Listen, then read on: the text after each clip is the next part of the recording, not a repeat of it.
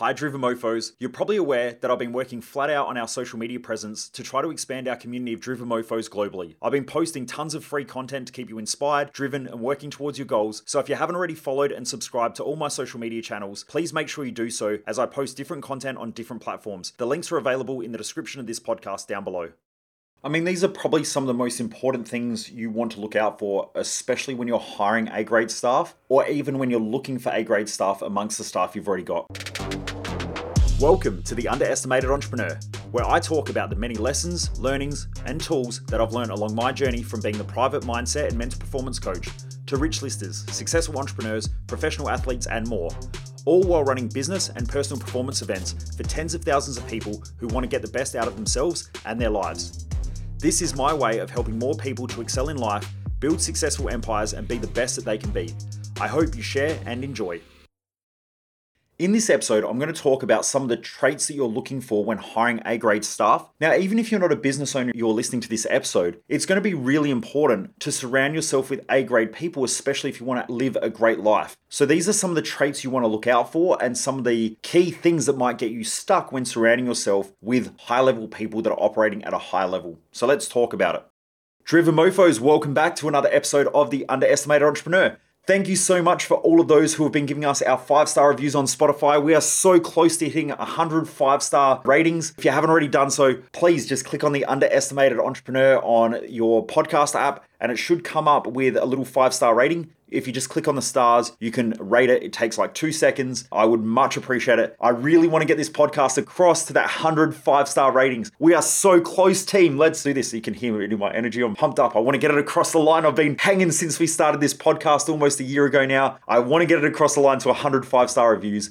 We are so close. So please, if you haven't already done so, please hit that five star review. I would much appreciate it, especially if you're getting a lot of value out of these episodes. Okay, let's talk about hiring great talent or surrounding yourself with great people. What are the traits we want to look for, and what are some of the things that can get us unstuck? So, these are the things that we look for in interviews. These are the things that we look for in the trial period, also. These are also the things that cause team members to come unstuck if they've been in the team for a long, long time and they start to get a little bit complacent and they're not held accountable by management. So, let's talk about some of these traits. Now, a trait is essentially like a characteristic, so you could call it a character trait. I like to just call them traits. But what we're looking for is we're looking for characteristics within the team members, or even if you're using other people's products or services. Like if I go to a physiotherapist or a chiropractor, or I want to go to a massage therapist, these are the things that I, I want to make sure that they have in most cases because I know that I'm going to get effective results. And I think that these go across the board with anyone that you're surrounding yourself with. If you want great teams of people around you in order to help you, to support you, in order order to get the best results for you or for your business, then you want to be thinking about these things. So, the number one most important thing, or actually, these are sort of in any order, by the way. It's when I say the number one, it's not the number one thing, but it's just one of the things we want to look for. So, number one is the ability to listen effectively. What I've found over the years is that most people have the inability to listen effectively. Now, in order to listen, you not only have to hear the words, you need to be able to listen to their tonality and pick up on the tone. You also need to be able to listen and pick piece of jigsaw puzzle or a storyline together. So when someone's listening effectively, like if I say, hey, I want to go out to a cafe for lunch, and someone goes, okay, yeah, that's cool. All right, where are we going? And I go, let's just quickly go to this cafe around the corner. And now this is just a really shitty example, by the way. But if someone says, yep, okay, I'll organize it all. And so they're supposed to organize it. So they just organize for us to get there. But what they don't realize is that parking is poor, that there's an event on right next door. So the cafe is absolutely packed out, but they didn't ask any questions. Their ability to ask questions and to listen effectively is compromised. Now that's just a really shitty shitty example of it. But what I find is that most people have an inability to listen. In the past, I mean, we've got an amazing team now, but in the past, when I've had team members, I will ask for them to do something and I watch them. They're sitting there and they're preoccupied thinking about other shit, or they're on their computer and I can hear their fucking mouse clicking because they're doing 15 other tasks. They're not listening. And so the likelihood of them stuffing up what I say is going to be very, very high. Now, when they stuff it up, I take notes of that. So I take notes that I notice that they're clicking around, that they're preoccupied by other shit. And when they fuck it up, I'm going to pull them aside and go, "Hey, this didn't get this result by this time frame. What happened?" And then I let them talk. When I let them talk, they will blame everything else. They will say, "Why well, it's all this other shit," and not take responsibility for it because that's how most people operate. Number one, they listen in a shithouse way, and then from there, not only did they not listen, but when they fuck it all up, they blame everything else outside of themselves. That shows me that they're not A grade talent. Okay, number one, didn't take responsibility. Number two, they blame other things outside of themselves. And number three, they don't know how to listen. So, in order to listen, you need to sit there and you need to listen effectively. It's not a passive task. You don't just sit there and listen to people, it's an active task. You need to actively listen. It's work. Like, in order to listen to somebody, it's actual work. You need to be sitting there and thinking about what they're saying. You need to be thinking about what could go right. You need to be thinking about what could go wrong. You need to be putting together the details so that you understand something. If you don't understand something, then you're probably not listening or you're not asking the right questions afterwards. So you need to actively listen. Now, A grade players and A grade talent have the ability to listen effectively when I've had staff members before that come in and they can't listen, what I've also found is not only are they irresponsible, but they normally have this victim like mentality where it's never their fault, it's never their problem. They also are really insecure, and when they're insecure, they have this perfectionist mentality. When they have a perfectionist mentality and you know, you give them a task, that time frame might blow out by weeks because they're trying to get everything right because they don't want to fail, they don't want to make mistakes. So not only are they insecure, they've got an inability to listen, they will tend to fuck up shit. Everything's going to take longer than what it takes, and then they're going to blame everybody else. This is a toxic person that when you put them into a good culture is going to destroy everything. So, what I want to make sure is when I'm doing interviews with potential new staff members, I'm watching how they actively listen. If there's someone who wants to jump in and they start talking over the top of me, or they can't have silent space, like I notice a lot of people don't like silence. So instead of sitting there and thinking, they just have to talk, and then they have to talk, and then they have to talk. And also, it also depends on if someone is a good listener, they will normally come and ask questions. When someone is a shit listener and they're just sitting there to talk, what they'll do is they keep giving statements. So you might say, This is the project that I want, I need to get this done. And instead of the person sitting there and thinking, going, Okay, you said that you need this cafe booked. Is the cafe, do they have events and stuff going on there? Like, should I be wary of that? Instead of asking those good questions, the person who is an ineffective communicator and has a really poor ability to listen They'll go, oh, yep, yep, yep, I can do that. They'll literally say the word, yep, yep, yep, yep, yep. Oh, yep, I know what to do. Yep, I'll be able to book that. I'll get it all done. And they talk really fast. They talk over the top of you. They haven't really heard anything. I find that they are some of the worst staff members, and they're probably some of the worst staff members that we've had that we've held on to for too long. They destroy the community, they destroy relationships, they blow out time frames. You know, I'm thinking about a couple of them now, and there's some of the people that give me chills down my spine because when they leave, and there's two different ways that they normally leave. They normally leave because they're pushed out and then they resign. But when they resign, they'll blame the business and then they blame me or they blame the management. So they go, oh, that place is shit to work. You know, they don't give a shit about anybody, they don't give a shit about their staff. But what they're telling you is that they were actually toxic in the first place. So what I noticed was that those people that leave spoke the most amount of shit about us. But what we were doing was we were actively pushing them out because we needed them to resign. If we fire them, we then have to go through a whole bunch of process and crap like that that we've got to go through in order to get rid of that person. And then they can turn around later and say, well, you know, you fired me, and then you've got the workplace relations and all that sort of shit. And you can be doing six months of legal work afterwards in order to deal with one idiot that you've had to let go. Now, sometimes you've got to fire people, but it's much better if you can get them to leave on their terms because then it's their decision, not yours. So that's one thing you've got to be really careful of. So when I'm doing interviews, I'm looking at their ability to listen effectively. And then in their 90 day trial period, I want to know that they can listen effectively and ask effective questions. So that's number one. Number two is their ability to learn.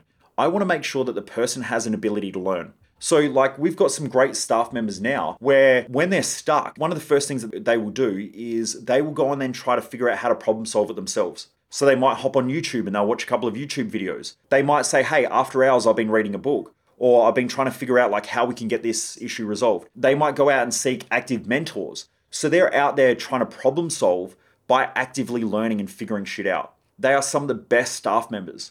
The ones that aren't good are the ones that sit there and they just message you eight times a day and they're like, I'm stuck with this problem. I don't know what to do. And they have an inability to learn, they have an ability to problem solve. So you want to make sure that your staff members or people around you have a good ability to learn and to be able to effectively problem solve if you have to keep teaching them all the time and they won't actively learn, I would recommend that they're probably not the right people to be around. And I've also found this before with staff members that haven't worked out with us. The ones who need babysitting all the time, the ones who need cuddling and canoodling, are normally those who have an inability to effectively problem solve and to effectively go out and grow and learn in their own time, which then make them better. Like, I don't think that all staff should be doing shit and learning and problem solving during staff or during working hours. Because essentially, if you're paying somebody, and this is my perspective as a business owner, and I could be wrong with this, but I think that most people in the general population also need to understand this. If I go to McDonald's and I order a burger and chips and fries and all that stuff, they don't come out and say, look, it's going to take five minutes, but because we don't know how to use some of the stuff, it's going to take an hour and a half. And I just appreciate it. And by the way, if you're paying for time, let's say a burger is five bucks, but now it, it normally takes five minutes, so it's a dollar a minute, but it's going to take an hour and a half. So I've got to pay $90 for that same burger because they need to now figure out how to use the fucking machine. You wouldn't do that if you were using a third party vendor or a third party supplier like McDonald's. So if they charge by the minute and a burger's normally five bucks, and now it's $90 because it took 10 times longer or, or, however many times longer because it took them 90 minutes because they're trying to figure shit out, then it tells you that number one, they can't do the job or that they were unprepared. I think that if you're a good employee, that first of all, you need to be competent, but also you're actively learning to improve yourself because as you improve yourself and you get more effective and more productive, you can charge more. So I believe that every staff member is like their own unique little business. And so if you're a good staff member, you become more effective, you become more productive, but over time you're going to charge more. And that's fair enough. You know, good staff members should be paid more. But if you're one of those shitty staff members, and I've seen this in the newspapers recently, where people are like, well, why should I work after hours? Why should I add any more value to the business? Like, why should I give a shit? Well, the thing is that they're never going to earn any more. All that's going to happen is next year they're going to complain about inflation. They're going to complain that they're not getting paid more. But why should the business pay them more when they're not adding any more value to the business? Just like why should customers pay more when they don't get more? Like I don't want to go to McDonald's and pay more and get less. Like that makes no sense. So why should a staff member do less and get paid more? That makes no logical sense. So if we treat everything like a fair and equitable value exchange, as someone increases their value within the organization, they'll probably get paid more value. Now, if they don't, my recommendation is leave that business and go and find a business that values you. There are plenty of people out there who stay working for the same shitty company with a really poor culture that treat their staff like shit, and they'll stay in that job for 10 years complaining about how crap the business is and how no one gives a fuck. But that's that individual's fault for not having the courage to step up and see their own value and say, I'm leaving, I'm going somewhere else where I'm valued. So I think that the market essentially drives the value of staff members through wages, but also through the value of the business. If a business is highly profitable, then staff, especially at a high level, are probably going to get paid more. So the more you can learn, the more you can grow, the more you can do that. It makes you more valuable in the long run. But like everything, normally you've got to very rarely do you pay for something up front and then get it, you know, later on in return. Some industries do that, but very rarely you pay after you've done the work. I think that paying for time can be one of the greatest myths because when someone thinks that they work an eight hour day, they think that they're getting paid for the hours that they work, not paid for the results that they produce. Whereas if everyone started thinking about the results that they produce and the productivity that they create, and that that's what creates the value within an organization, I think that most businesses would work way more effective. And I'm always communicating this to my staff. Like, should you do a good job, you will be paid more. Should you be more productive, you will be paid more. We will honor that. But should you come to me and ask for a pay rise and you haven't been more productive, you haven't been more effective, you haven't put in the effort up front to be more productive and more effective, then there's no way I'm going to pay you more. And in fact, I'll probably fire you or ask you to leave because there's someone else out there who wants the job and they want to put in the effort and energy. So, number two was you want to know that people that you're around want to learn. If I'm going to a chiropractor, I want to know that they're consistently learning. In fact, recently I had the opportunity to go to a new chiropractor, someone that I've known for years who's not very far from my house. But I didn't want to go there because I knew that they don't learn, they just do the job and they're probably one of those chiropractors that are pretty fucking average. They're probably shit because they do the bare minimum to keep their certification. Whereas the ones that I normally go to, the chiropractors and the physios that I normally go to, they're always telling me about all this new shit that they've learned, to the conferences that they've gone to. They really love to learn. They love their craft and they want to be better at it. And so that's what makes them great. Get ready, business owners that make under a million dollars per year. I'm getting ready to launch my brand new online Dominate Zero to a Million Dollars Business Hub with the goal of giving small business owners what they need to grow their business past their first million dollars. With the tips, the tools, the processes, the frameworks, and the trainings to scale their business past the first million dollars without wasting years and millions of dollars like I did with all the trials, errors, and mistakes that cost me. This will give those of you out there wanting to make your first million dollars the fast track to scaling your business. Stay tuned for the launch. So, number one is the ability to listen effectively, and number two is the ability to learn. Number three, I think this one's really important, and that's the ability to adapt. What happens a lot of the time, especially with employees, is that sometimes they struggle with adaptability. If the business grows, the staff need to grow, the management need to grow, the organization grows, structures grow, which then means that things change regularly. Now, if you're in a small, fast moving business, things change quite regularly. If you're in a large corporate organization, things very rarely change. And when they do, everyone freaks out. I used to have speaking gigs where I would be hired by large organizations to go in there. And they would say, you know, we need you to come in and motivate our staff and get them back on track because we're creating some changes. And what would happen in these large organizations, because most of their staff were like mushrooms, where they just sit in a dark fucking room and they just grow so slowly, that was just their culture. So when they would create change, they would put in a new system half of the staff would freak out. They're all getting stressed out. Some of them on stress leave. They're burnt out because they're used to just doing the same thing. They essentially wake up in the morning, they think about their day. Then when they get to the office, they take their brain out, they leave it at the door. Then they work all day just doing the same monotonous shit over and over and over again. And if anything gets too complicated, it stresses them out, it burns them out. They end up with like fucking mental health crisis, all of this sort of stuff because they're not used to being adaptable. Whereas if you're a small business owner or even a scaling business owner, things are changing so quickly. So you want to have staff members that are adaptable, like they're excited by change. They're excited by growth. They love to like learn and adapt and grow and they love seeing the progress of the organization.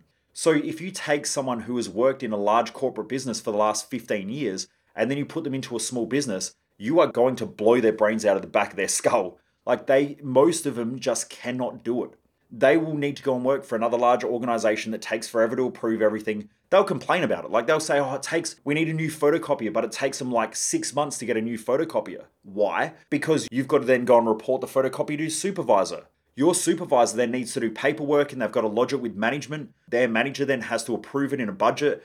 They don't have a meeting until the other teams and shit like that for three months. So you've got to wait three months for that to get approved. Then from there, they pass it up to either the general manager or the CEO. Then the CEO or the general manager then approves it, and then it comes back down the line. So it might take six months or eight months to get a new photocopier. In a small business, if you need that photocopier, there'll be one tomorrow.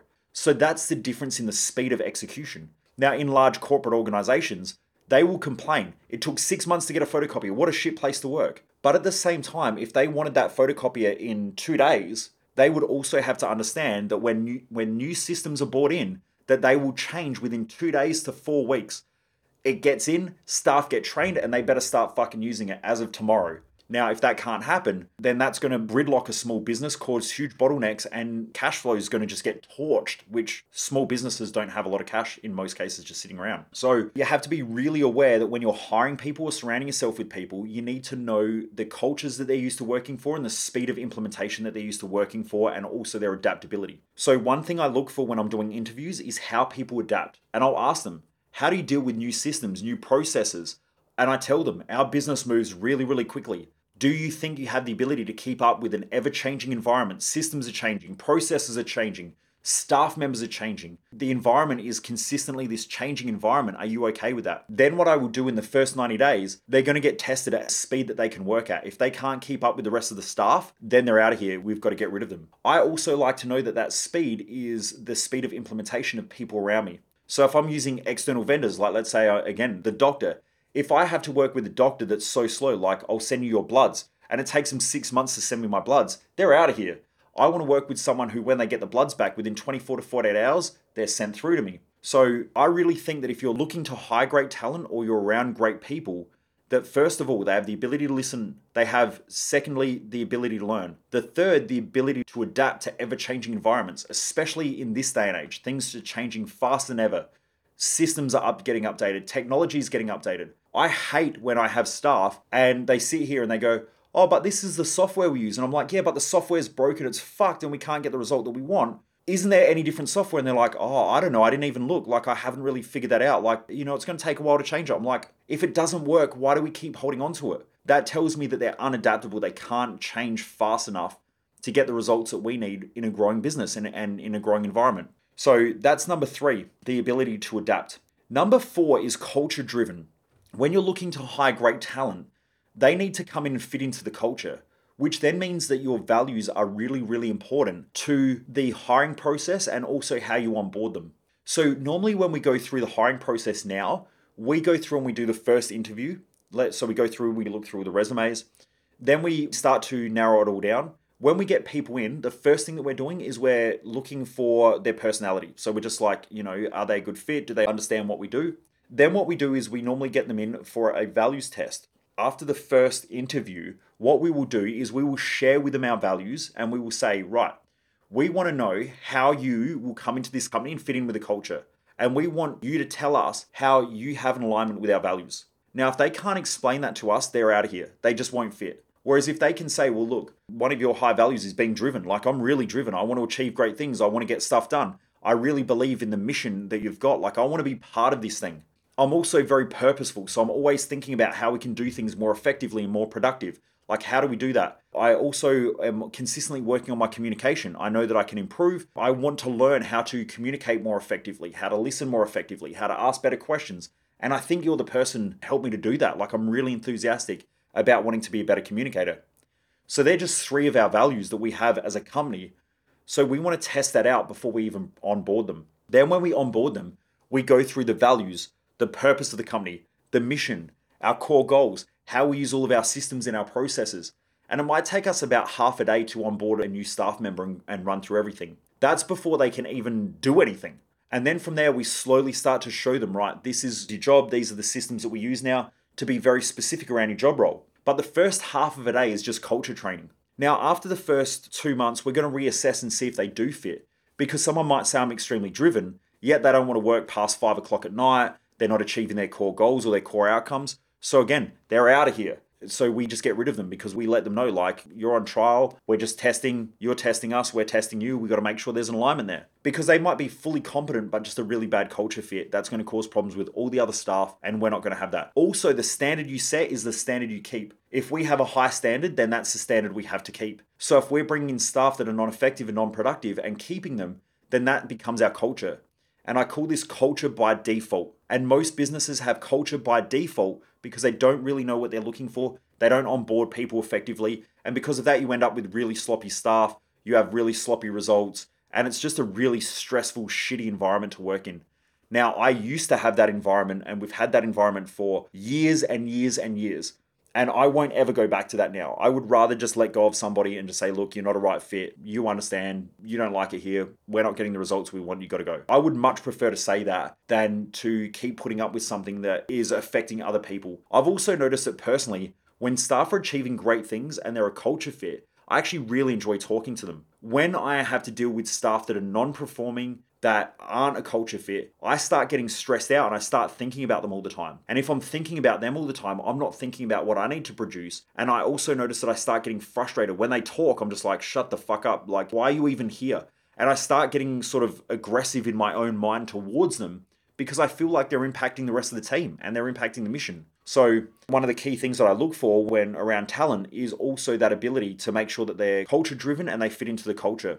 I also want to make sure that not only are the values of our company important, but they're also part of the values that I have, hence why they're part of our culture. Like, I didn't create a bunch of values for our business and our organization that don't fit who I am as a person, don't work for me. That makes no sense, especially if you're a business owner. Businesses do this all the time where owners have their own unique set of values, but the business values don't align with their personal values, so there's a culture clash even with them. And so they're essentially not a culture fit in their own organization. And that's why they get sloppy results. There's a poor culture. They get stressed out and they don't enjoy going to work because, once again, they have culture by default instead of a culture that's been created by the owner. And I think one of the most important things and one of the most fulfilling things as an owner is that you get to create the environment that you work in. Like, how awesome is that? And you get to surround yourself with awesome people who want to fit into that environment. Like, it's great. So, you don't want to have culture by default. So, number four is making sure that they're a culture fit. And then finally, here, one of the other key things that you really got to be aware of if you're a business owner or if you're hiring people or even if you're looking for people who are around you is you've got to know are they a thinker or a doer? You rarely get both a thinker and a doer. Now, a doer means that they can get shit done at speed and they just get down and they get dirty. A thinker is someone who thinks through things. Now, sometimes you need a thinker, not a doer. So, if you've got a large business and a large organization, you've got a CEO, they're normally more of a thinker, not a doer. So they'll sit there and they'll think about the economy, they think about what could go wrong, they think about the political structure, They think about the socio political structure of what's going on in society. They think about the direction of the business over the next 10 years. They do more planning, they do more creative. They're leading the business forward. So that role is more of a thinking role. That's why you see a lot of CEOs playing golf and networking and things like that because they're sort of gathering ideas, they're piecing the jigsaw puzzle together, and they need to create that so that when they go back to their management, their management then sort of grab that and they're partial thinkers and partial doers, and then they start delegating that and delegating it down the chain to all the doers, and then the doers just get shit done. But the doers don't normally think that effectively. So I meet a lot of business owners and that they say to me, like, my staff are fucking idiots. And I'm like, what do you mean? And they go, well, you know, there's these problems and they can't fix them. They don't know what they're doing and they don't think through things. They can't think properly. You know, they're just fucking idiots. And I'm like, but hang on. Are you employing a doer or are you employing a thinker? Like, do you want this person to sit around all day trying to problem solve? Or do you want this person to just get shit done? And they're like, well, no, I need them to get shit done. I'm like, well, then why are you expecting them to solve all of these problems? They're not thinkers, they're doers. So if you're hiring a job role that's a doer, you don't need someone who's more of a thinker. Now, this is a sliding scale. Very rarely do you just get someone who's a 100% thinker or a 100% doer and not a thinker at all. You get sort of a sliding scale. So, in upper management, like at a high level business, essentially a CEO is probably like 80 to 90 to even 95% of the time thinker. And they're going to spend 5% of the time maybe doing some bits and pieces and getting their hands dirty. Then, if you go to a factory floor and you've got a production line worker, that production line is like 99% doer and 1% thinker. They don't really get paid to think, they just get paid to do shit. And then you've got everybody in between. So you might have middle level management. They might need to think 40% of the time and they might need to do 60% of the time. Where a lot of businesses go wrong is that they hire a thinker to come in to do shit. And we've made this mistake so many times. We will hire a marketer who we expect you're going to think about the marketing strategy, you're going to plan the strategy and then you're going to start executing it and you can get in there and get your hands dirty. Then what we would find is we would have a person who would just sit there all the time and think. And then they would go, "Oh, we need to hire a someone who posts." And I go, "Okay, why? Why can't you post? Don't you know how to do it?" "Yeah, I know how to do it." "Well, then why don't you fucking post?" "Oh, I guess I could, but you know, it's yeah, yeah, okay." And then they'll come back to me and they're like, um, we need to get someone who can do copywriting. And I go, well, can't you copyright? Aren't you a fucking marketer? Oh, I guess, but it's not my high skill set. You know, I, I think we should just delegate it off. And so what they do is they're essentially saying, I'm a thinker. I don't really want to do a lot. Whereas in our business, being a small business, I need someone who can think a little bit. So I need probably thinking 20 to 30% of the time and doing 70 to 80% of the time.